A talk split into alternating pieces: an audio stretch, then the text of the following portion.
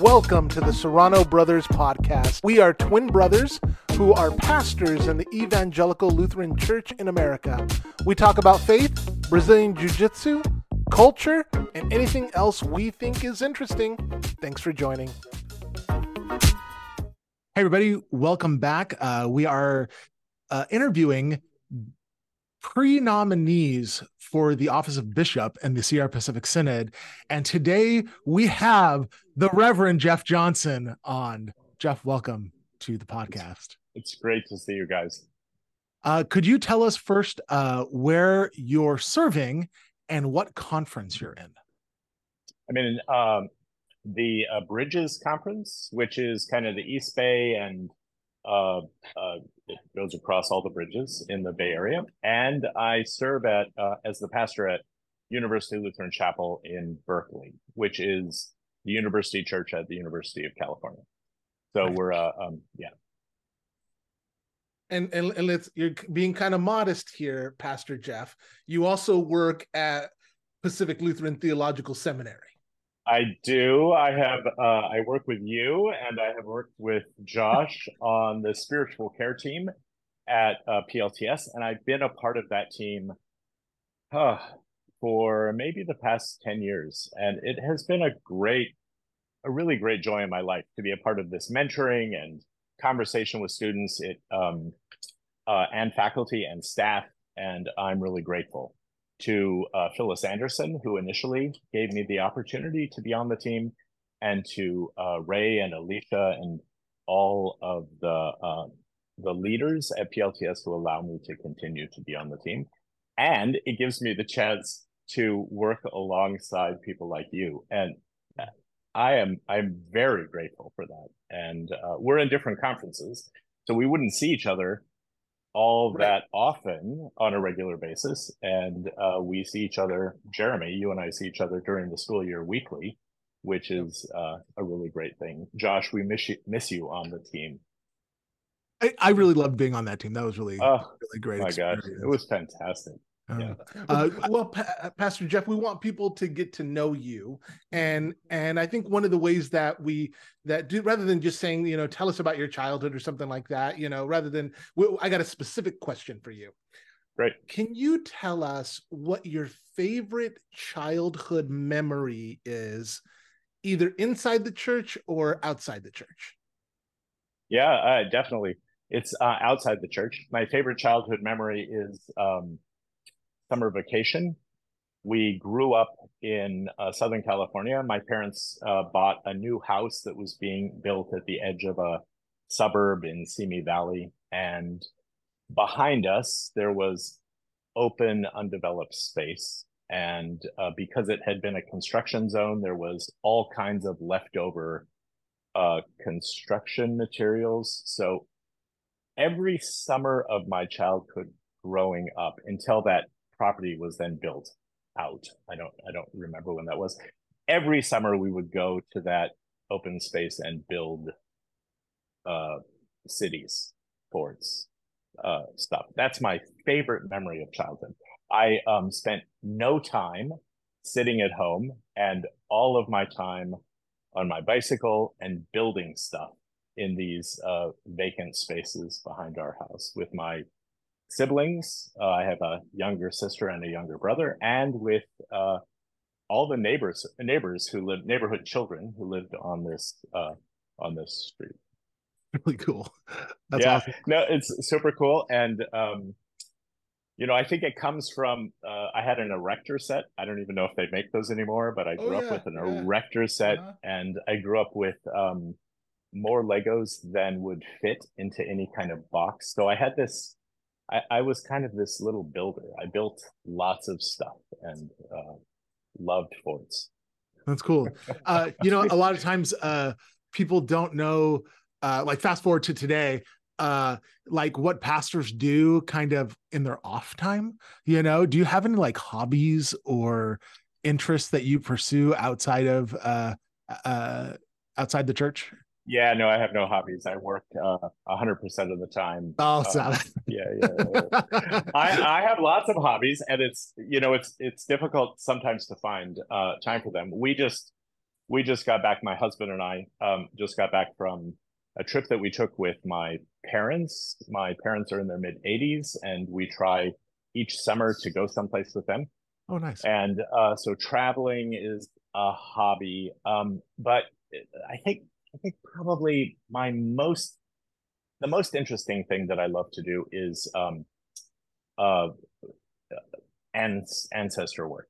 So I uh, have a tree. It's not very big. It's about 2,800 people, and I'm I'm not really interested in numbers of people on my tree. I'm interested more in the stories that I can dig up on people in my tree. So, for example, uh, last year when I was on sabbatical, I discovered that my grandmother, who um, was a first generation uh, Danish immigrant, her parents both came from Denmark um, on my mother's side, and my grandmother on my my grandmother uh, my grandmother's mother on my father's side that they um, well both of my grandmother's mothers died in childbirth um, and I, di- I discovered this right at the time when um, we were having uh, these kind of crazy debates in our country about um, prenatal care and mm. choice and all of these things. And to have two uh, women in my family who were, you know, a couple of generations removed die in childbirth uh, brought brought that you know political conversation home to me mm. uh, in a way. So I I like to dig into uh, into stories, into family stories, family histories, and uncover uh, uncover um, joyful details and also complicated uh, details of um, the lives of my ancestors, um, details that made them who they who they were. Um, and That's awesome. Made me who I am. So ancestry work, travel, and um, building. I continue to build. I uh, you know continue to uh, do stuff around the house and uh, build you know decks and all kinds of things. Uh, yeah. Your house is the only house I've ever been jealous of, where you can control all of the lights with your voice. That is the that is the coolest thing I have yeah. ever seen. Sometimes ever. it works, but it's it can be very frustrating because these little light switches take forever to update, and so sometimes you can't control any lights. But when it's working, it's uh it's it's very fun, and that's you know I I love gadgets, and that's just uh, my husband is not as much of a fan as the gadgets as I am. So um, yeah. He's like, I just want to turn it on. I just want to turn on the light. exactly. exactly. I don't want to talk to the house. Just turn it on the light switch. he'll he'll walk around the house and he'll say, um, you know, turn on all the lights now. And you know, it drives me nuts. The house the house lights up and it's, it's very cute. Does it work in Spanish too? It uh, does not work in Spanish. Uh, yeah, it, great. It's it's a good thing. My Spanish is really poor, but uh, yeah. yeah. Uh, so, uh, um, you got vacation, you have building, you have gadgets, and you know, um, and and that's great for for off time. Uh, what do you do? What spiritual practice do you cling to, and do you find yourself coming back to over and over again um, that really connect you to God? Yeah, that's a great question. I um my my primary spiritual practice is the Eucharist. And um it's the place where I know the unconditionality of God's love for me, for me in my deepest despair, in my um, deepest struggle, at the at the moment of my greatest uh, challenge or um, self doubt, or um, it was you know, prior to the pandemic, I couldn't have imagined a um, a week without the Eucharist, and I think that was the most difficult time for me. Um, we uh, fasted uh, from Eucharist as a community during sequester, so we um, we uh, then celebrated Eucharist when we were all able to come back together. Um, and I it was incredibly painful uh, mm. for me, and I had to um, develop other ways of uh, finding uh, uh, deep encounter with um, with God's unconditional love. Um, we developed practices of morning prayer during the pandemic that we hadn't developed uh, or that we hadn't kind of used uh, prior, um, and that that was that was incredibly connecting for me. Um, and it was such a relief when we were able to come back together and uh, share bread and wine together and know uh, know from the inside um, hmm.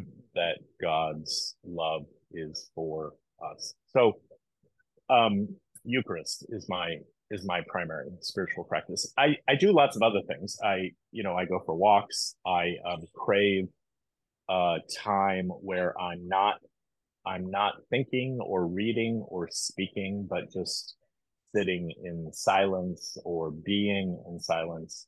I need that time. I'm I have an extroverted side that I've developed, but I'm a pretty strong introvert, and so I need time to recreate just by myself. Um, and it's and during those times, I know um, and and am enveloped by um, the loving kindness I know at the center of God, but it's it's really Eucharist, which is my primary spiritual practice. Mm. Yeah, that's great. Thank you so much for that's a great. I love that answer. Um, do you, you know, ministries has its highs and its lows. Um, you know, and and I think that we uh, should really hold on to our successes in ministry and really uh, would you could you tell us a time where you were you did something that was successful in ministry and that you really love that you were part of that thing? Yeah i there there are really lots of moments in ministry that have um, created a a joy for me. I, I am really privileged to be. I, I've been the pastor of two communities: the community here at the chapel in Berkeley and the community of First United Lutheran Church in San Francisco, both of which are are small communities and um, are creative, experimental communities liturgically and at work in the world. They take seriously um, our connection to neighbors and uh, the change that we seek in the world around us. Both of them uh, do that. Um, and so there are l- lots of examples about um, things that uh, brought deep joy into my life, joy that I wouldn't have access otherwise. Um, you know, the one the one that pops to mind right now is um, our creation of a network of Lutheran volunteer corps houses in the East Bay shortly after I came to the chapel. Uh, we uh, served the University of California, and we were in, at that point, relationship with the Episcopal Church. The Episcopal Church had a service corps house uh, in the Berkeley Flatlands. But there were no Lutheran volunteer corps houses out on the West Coast uh, south of uh, Seattle, Tacoma. And um, and we thought there should be. Um, LVC wasn't interested in expanding. They um, didn't think they had the capacity. But, but, we were really interested in helping them understand that um, LVC houses could really make a difference in our area. And we're successful. The Vesper Society gave us a little grant of money to organize. We organized LVC. We organized three houses out here. And uh, eventually they were incorporated into the network. Um, and it was such joy to watch LVC move from a definite no to a yes, and for these houses to happen, and for the synergy that developed between the LVC houses and the ES, the Episcopal Service Corps House, and the campus ministries, Episcopal and Lutheran at Cal. Uh, it was fantastic. So that is a success among many joys that I've experienced in ministry and continue to experience in these experimental, creative, small, um, liturgically centered um, Lutheran communities that I've served. Mm. Mm. All right, so we're, we're, changing lanes on you now. All right, um, here we go. I'll turn um, around. And and uh, uh, you know, there are three expressions of the church, right? There's the church-wide office, the synod, and then the congregation. I thought you were going to say sad, sadder, and saddest. okay. yeah. Well, there there doesn't seem to be that ethos right now, right? yeah, yeah, um, yeah. Uh, uh, yeah, there's a lot of doom and gloom out there right oh, now. Um, right. And um, so, so in your understanding, what's the function of the synod office? Oh, I think it's really simple. I think um, I think the synod office is the place that helps uh, congregations and ministries. I think sometimes we get too focused on congregations, but congregations and ministries in this area, congregations, ministries, regions in this area connect with um, resources and pastors, and the synod office helps to support uh, congregations, ministries, and regions in the work that we do. So, uh, I I think the synod office doesn't need to be huge. I think we can have a you know kind of efficient, a um, well run, a smaller uh, synod office. We have a lot of territory in our synod, which is kind of difficult. Uh, the uh, bishop and the office uh, travel a lot, um, but I think it's to connect congregations, ministries, and regions with one another, with resources, and with um, pastoral staff, with rostered ministers, with pastors and deacons uh, in our church. Um, there, there is a function of the synod office that we don't often think about, and that I think is to connect our area with other areas, and we can do that through the church-wide expression. Kind of, we think of the church-wide expression as Chicago, as Higgins Road as this location in an office building close to the airport. But I think the church-wide expression is more than that. I think it's our our relationships with each other. So, for example, when the hurricane was bearing down on Los, Los Angeles, um, we were finding ways to try to connect with people we knew in the synod that um, where Los Angeles is located, or when the fire happened on uh, Maui on the island, um, we were trying to find ways to connect with a different synod, a different area, uh, um, down in in Southern California, in San Diego and, and Hawaii so I so I think the church-wide expression tries to connect these areas to to one another, and I think we do that through the synod office. I think the synod office helps make that happen. So I that's think good. The I like bishop. That. I think the bishop is uh, a connector um, between ministries, regions in our area, and a connector between other bishops and leaders uh, nationally, and and then you can also think internationally. But that's you know that's beyond the three expressions. Um. Yeah. Let me let me follow uh, that. Uh, go ahead. Go ahead. No, no, go ahead, Jer. I was gonna say let, let me follow that up, uh, uh, Pastor Jeff. Um, we, my kind of read on our synod is that we are disconnected. Um, churches are disconnected from each other.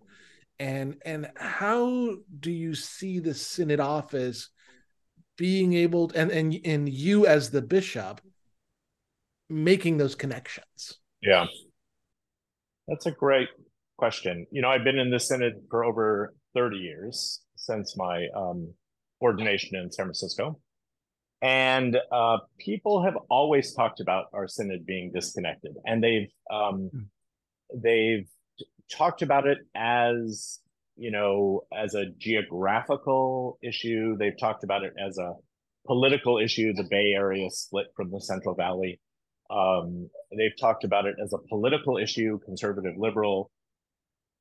Um, and there have been a variety of responses. There were other i think there were uh, there there was some time in our synod when we tried to solve the problem of disconnected disconnection by uh, establishing synodical offices in different places. Um, I, am not sure that worked very well. Um, there was another time where we had uh, synod staff members who were living in different places um, and trying to make. I I think um, recently we we have we've changed course and we're we're trying to empower regional deans, conference deans.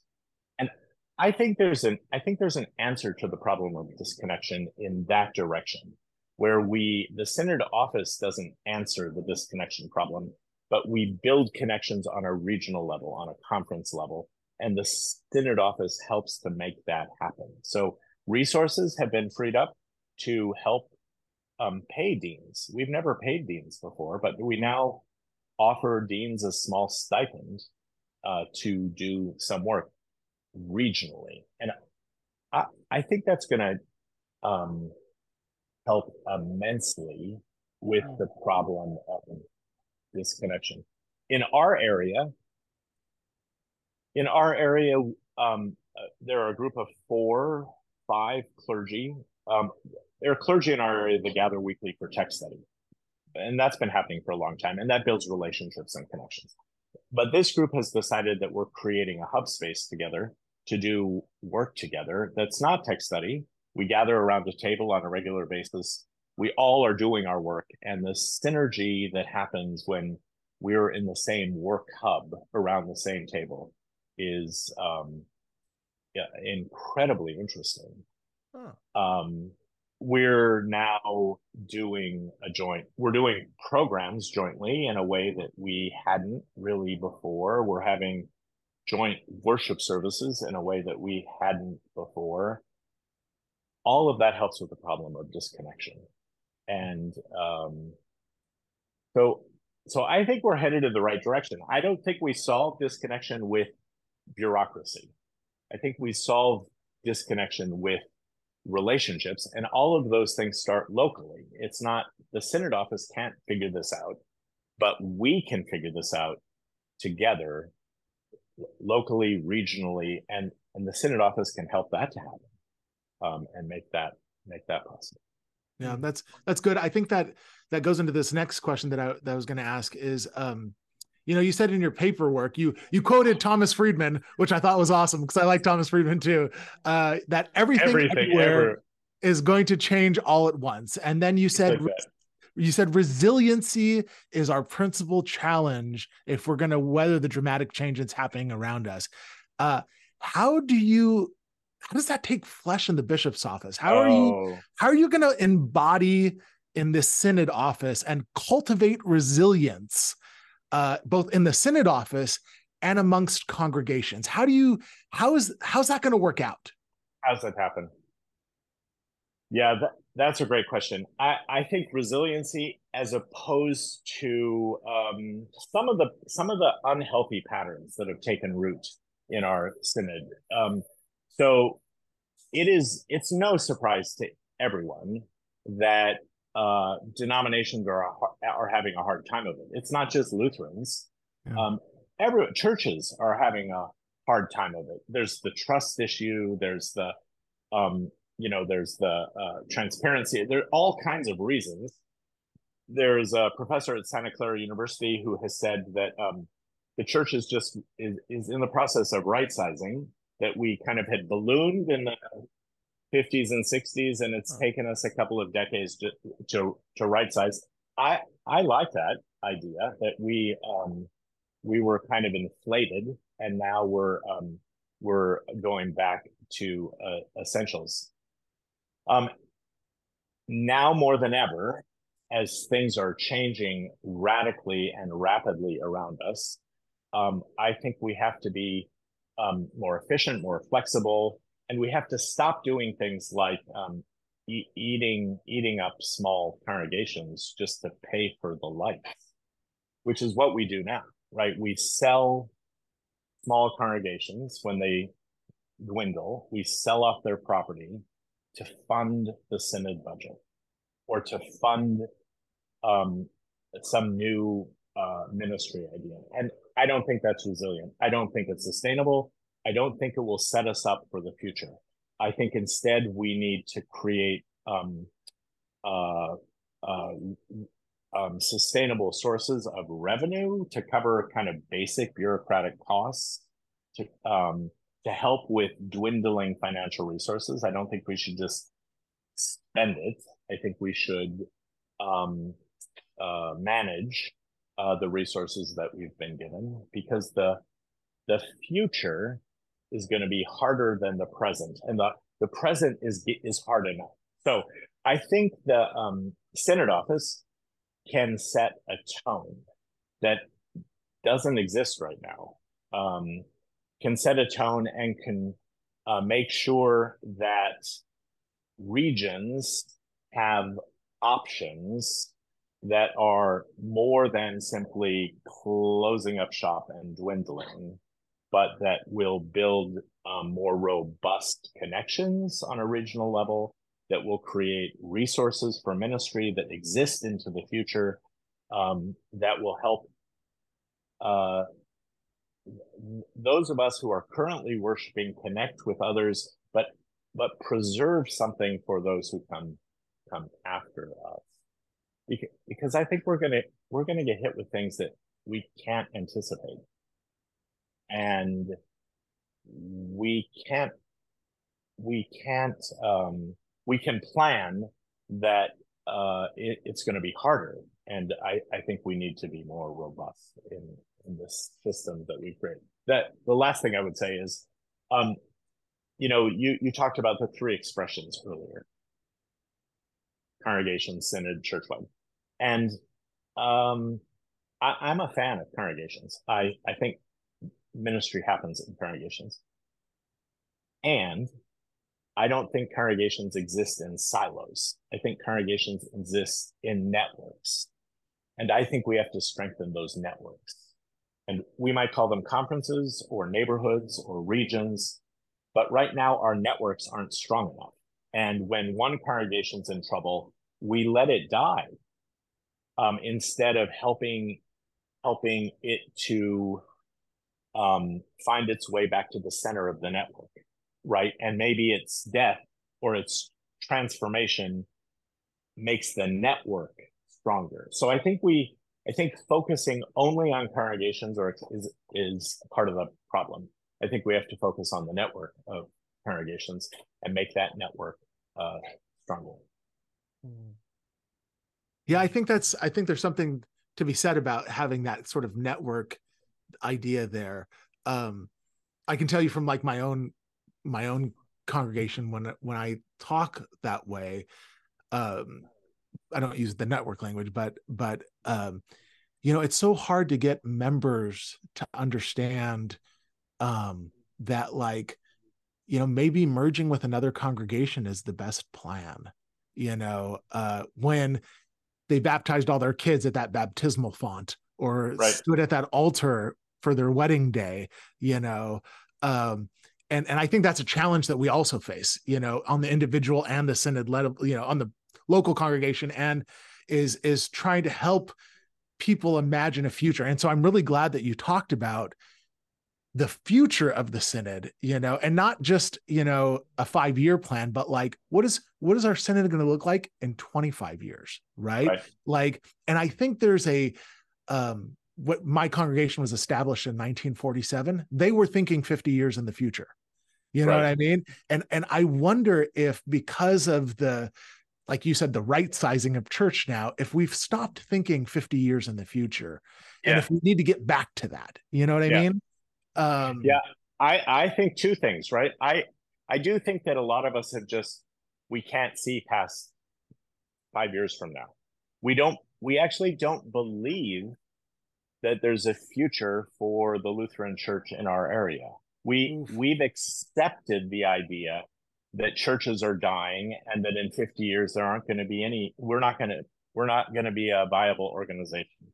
And and that allows us to do things. That allows us just to kind of use the resources up on ourselves. It allows us to create bureaucracies that are way too big. It allows us to do a bunch of stuff that um and I think on some level we think we're on a sinking ship. And I don't buy that. I have the same kind of, you know, it might be my builder mentality from the from the uh you know the um the, the place where I grew up, the summer summer vacations where I I built stuff. But I I really want to leave our synod in a place and I want us to see our synod 20, 30, 40 years from now. Not doing the kind of things that we did in the 1950s because the world has radically shifted, right? Everything everywhere is going to change all at once. How do we get ready for some of those uh, those things? Um, but uh, the second part, you know, merger merger um, is a congregational framework. You merge two congregations. I think I think we need to help people step beyond that into a network framework and talk about um, uh, ministry in this area, not just. It's as hard for people at the chapel to have this conversation um, as it is for other churches, but I think it's essential so that we see ourselves in ministry with other communities together in this area and the network becomes as important as our siloed uh, congregations i think there are other churches that have more of a sense of this i think roman catholics for example have more of a sense that they're together in this not just one single parish but they're together in a diocese in a way that it doesn't feel like we're together in our synod or even in our conference sometimes. I, I think the Holy Spirit, Pastor Jeff, is doing something in the Lutheran Church right now um, because this is exactly the stuff that uh, me and Pastor Rustin Comer over at St. Matthew are talking about. And, and we're talking about how do we see each other as extensions of each other's ministry Yes, exactly. That's exactly it, Jeremy. That's exactly it. We, uh, Pastor Sarah at uh, Hope and El Sobrante, and Pastor Claire and Pastor D, we're all kind of talking about the idea of not of being part of a pastoral team. Yeah. We're we're pastors in small churches, all of us. We have small churches, we each have a church council, but we're already starting to talk about what does it mean to be a part of a pastoral team hmm. that has responsibility for an area, yeah, that's a different kind of thing, right? And it's it's very evocative and very creative, um, and a bit experimental. So um, it should be exciting if we could have those kinds of conversations all over our synod. Mm-hmm. Do you? I mean, obviously, there's going to be a a plan going forward for a bishop's office, right? Hopefully you have thought about how would and it seems like like we even need like a strategic plan. And so I don't I don't I don't want to know what the plan is, but like how would you go about developing a strategic plan? Yeah, that's a great question. So, you know, I think I would um we we've done a series of strategic plans here at the chapel and they're they're they're really good. Sometimes the problem with strategic plans is they're too far out, right? We we do we take too long to do them, mm.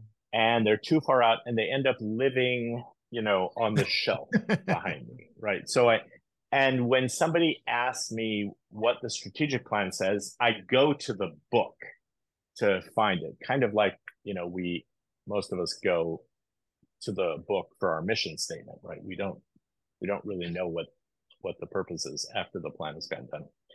I so so I think we we will be developing strategic plans, but I'm much more excited about the idea of us embracing um, this notion of experimentation in our synod with new and different um, relationships and networks and trying new patterns for ministry that that might be at the center of some strategic plan but i think that's um, i think that notion is going to be a hard sell in our synod and i i think we have to work at it i think we have to have conversation about what that might mean because i think uh yeah the the other idea is that uh, you know the synod office right now feels um, the, the location of the synod office feels kind of disconnected from it, everything right now.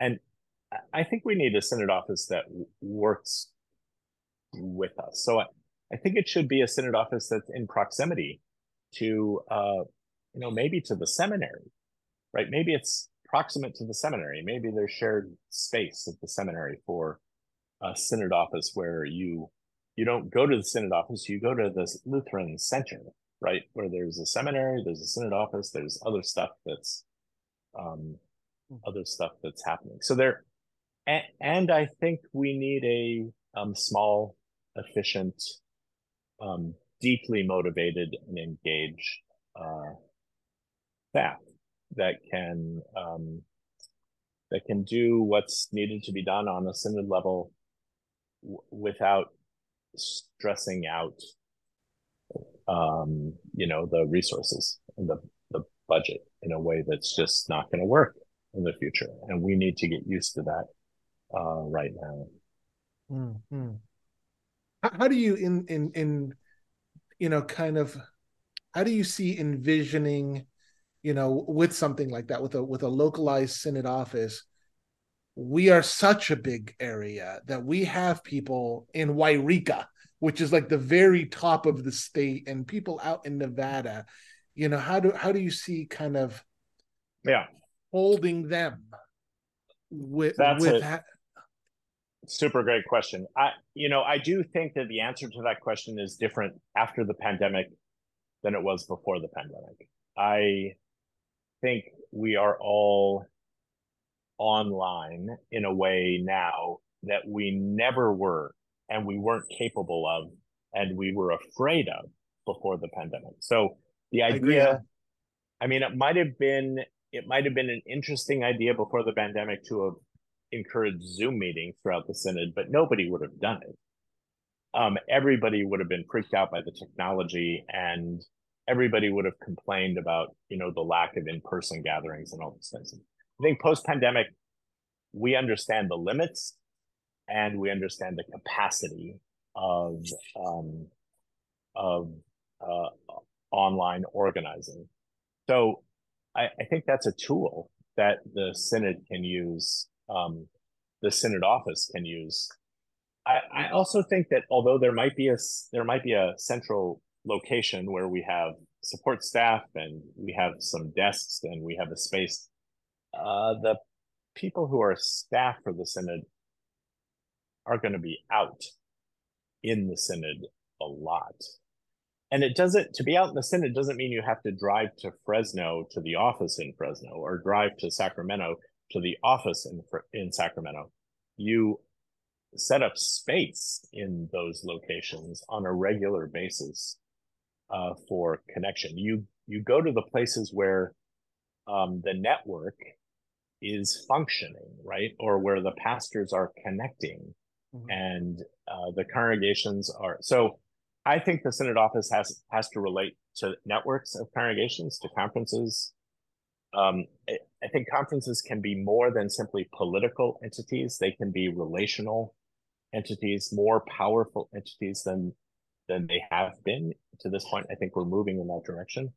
And I think the bishop and the synod office need to re- relate strongly to them. Um, not so. So there, there is a synod office, but I expect the bishop and the staff, the the staff for the office of the bishop, to be um, out and about a lot, um, where where people are. Let's, let's continue this conversation like about the the synod staff. Uh, what do you like what sort of giftings do you think your staff is going to need to have to complement your your own giftings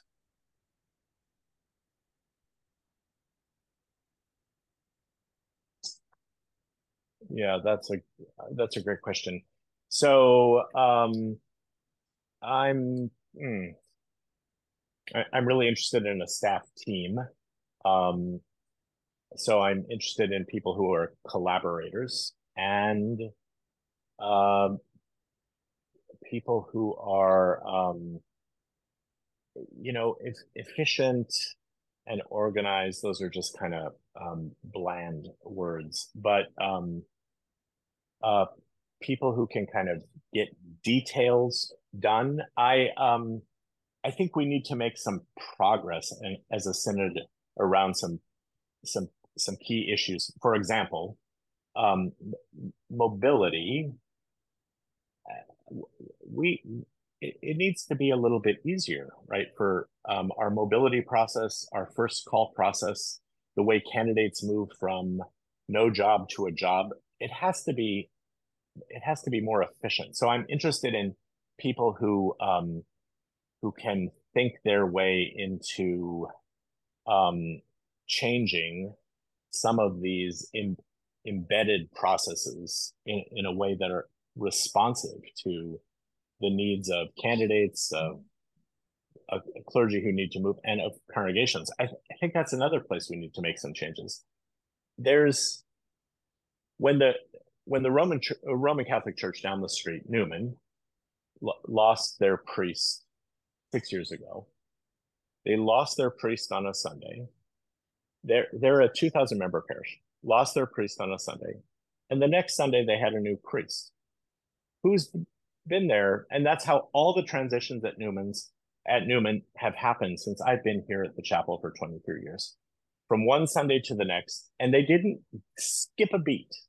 Well, we might have different relationships with our pastors and we might organize differently and we might have a different kind of call process. But every time there's an interim, we don't have to kind of have these excruciatingly long waits between when a pastor leaves and a, when a, when a new pastor comes because what we sacrifice in those waits is momentum and that's mm. especially difficult for small churches small churches die in the midst of those extended transitions now there are always exceptions right congregations that need extra time or they need to you know, unhook from a pastor in order to kind of establish a new relationship with a new pastor, or there's some unhealthy um, uh, patterns at work. But by and large, I think churches are moving. They're moving, they're on the move, and they need people just to kind of help them continue that. And our process feels a little Byzantine sometimes, a little um, so I would be interested in staff people who are interested in opening those things, opening those questions up, and not just um, doing what always has been done because the church is a unique nonprofit organization, right? And it can have these opening it up and uh, trying some new things to fix some, some of these uh, some of these problems they're doing this in other synods. They're addressing wait time and they're looking at the length the length of interims and people are trying to take this seriously. I I think we can do it as well. So that's good. Um, uh, w- one more thing is um, I think our synod staff. I know that I lead with joy and enthusiasm and um, but but I think our synod staff needs to also. I think when synod staff shows up, um, they they need to bring energy into the room, not drain energy from the room, but bring energy into the room, and not be the people who, you know, we know to be the know to kind of shut down the conversations, but really be people who can open up possibilities for um, so in in that sense they we would share i think some of those leadership qualities but i i think i would expect that. I would expect synod staff when they show up to bring energy to open up possibilities to listen deeply to build relationships. Um yeah. It's good. One of the the you know in addition to mobility uh that what you talked about um one of the things, unfortunately, that you will have to deal with as bishop is uh, conflict. Uh, how would you name your conflict resolution style? Or, or what is your conflict resolution style? Yeah. I um That's a great question. Uh, you know, there was a couple of years ago when uh, when we had a pastors gathering and all kind of professional leadership gathering, and we had a speaker who came in and who said, if the synod, if all the synod ever does is mobility and conflict, uh, you're never going to address the real issues that um, we're we're dealing with, right? Because everything everywhere is changing all the time, um, or all at once. Um, so, I think there is a role for the synod office in conflict mediation, but it it's a I think there are some boundaries around that role. I think for the synod office to get uh, involved in solving congregational ministry conflict, I I think is the wrong um, is is the wrong role for the synod office. I think we have to make available conflict mediators and we have to set up processes that people can engage and they need to be serious about these processes, right? Congregations need to be serious about conflict resolution. Um, I think between clergy, you know, there's a um, there's a song there's a song by the the Brilliance, the um, group the the Brilliance um, on their album called Brother, which uh, it's there's a lyric. It goes something like, um, "When I look into the eyes of my," and most Christians I think want to say neighbor, right? Um, but their lyric says enemy. When I look into the eyes of my enemy and see my brother, mm. uh, that's, I, I think we have conflict in our story. And our story doesn't tell us that we have to fix it necessarily. It says that we have to sit with it, we have to be in it, we have to expect it, uh, we can't run from it.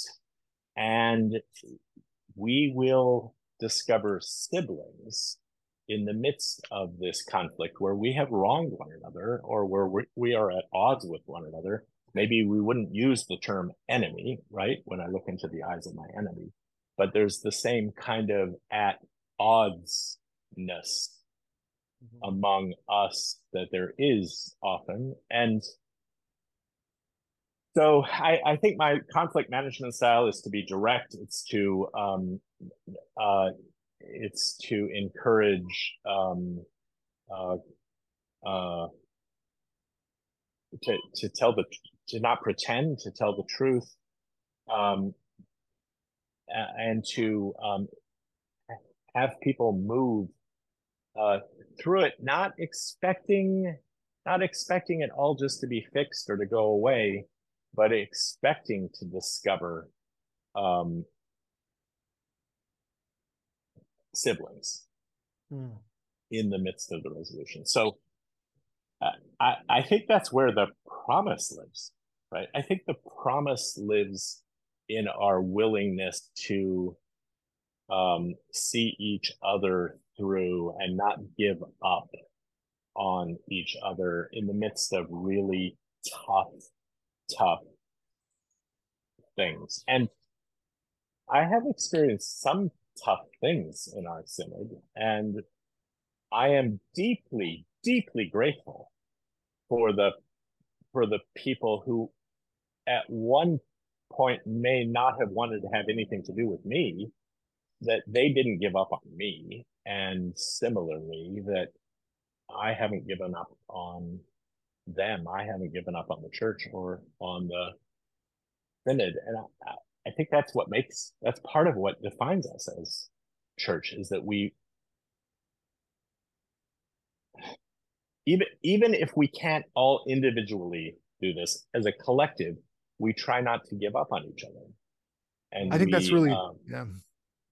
Yeah. Sorry, I got you off. Uh, I just no, think that's no, beautiful. Sorry. No, I think that's that's beautiful, Pastor Jeff, because uh, I think you were being modest when you said you've had some tough things happen. Uh, I thought the same considering thing. I think everybody knows your story, you know, um, um, and and so that, I think that was really modest of you, and and I really appreciated your answer. And I think, you know, connecting that to how you envision staff bringing energy into a room, um, and and being joyful and hopeful about things that, that I think there's a real connection there for you. Um, I, I, I wonder if there's a connection, I should say, at least I see it. Um, uh, okay. So, so these are, we got like two, two, like just questions and these are, these are more up to you to, to answer them how you want to. And then we're going to go into this kind of rapid fire questions and excellent. Um, All right. Uh, okay. So I'm going to ask both of them at the same time and you can just take them as you choose. What, what didn't we ask you that you feel like we should have? And what do you what do you want us to know about you in, in as it relates to being bishop? So ha- answer Yeah, those how you how you feel. Yeah, is there something that you think we should have asked you? Um, and then what do you want us to know about you? Yeah.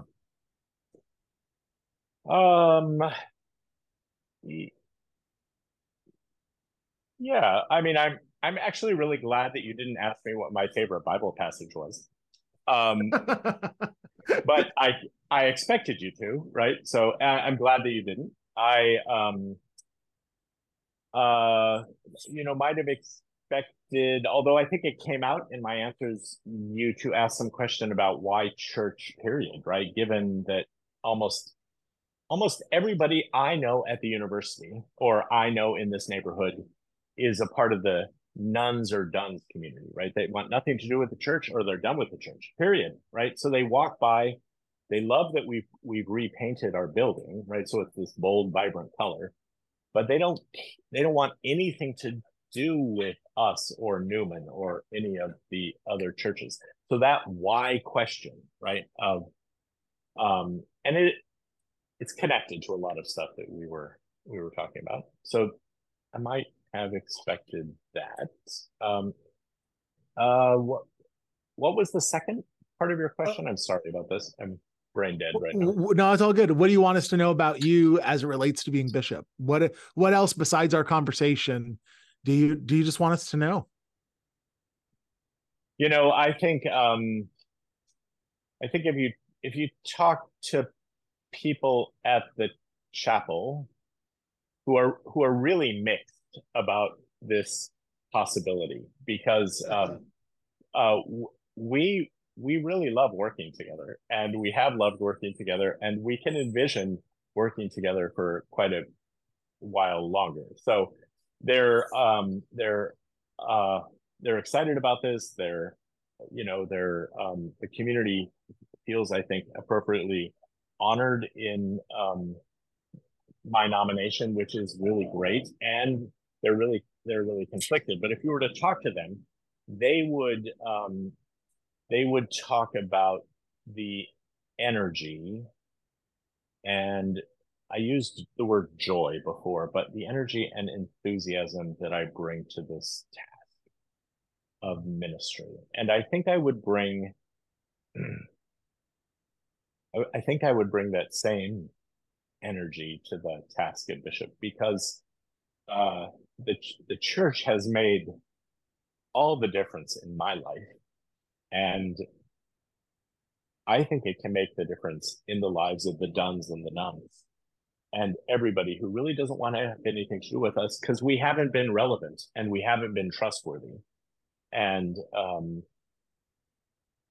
uh, I I think uh, the church has a po- because our story of God's unconditional loving kindness is so powerful, and this is the story that we see uh, in Jesus, that we experience in the Eucharist, that we practice in reparations and forgiveness and confession. Um, it's the story that causes us to try to find our siblings in the midst of conflict.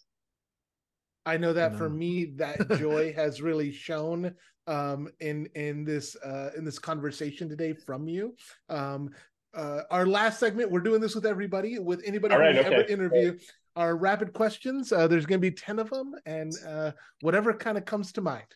Right? All right, Pastor Jeff. Uh, which food can you eat every day? Sushi. What's your favorite movie genre? Oh, uh, drama, thriller, action, Hmm. Salty, sweet, or savory? savory. in addition to the Bible, because every pastor will say the Bible, which book would you like with you on a deserted island? Uh, anything written by Erik Larson and his like little historical novels. What fills your cup? Oh, uh, swimming.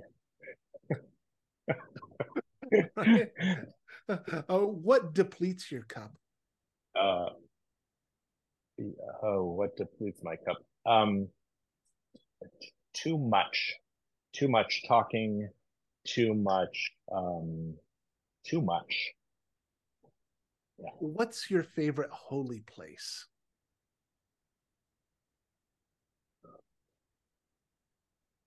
I think um, my favorite holy place is around uh, the table when um, there it's a thin space for me. It's when I'm connected to those I'm with and to those that have gone before and to those that are coming after.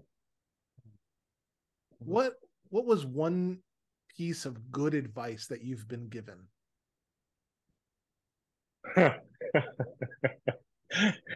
uh, wow.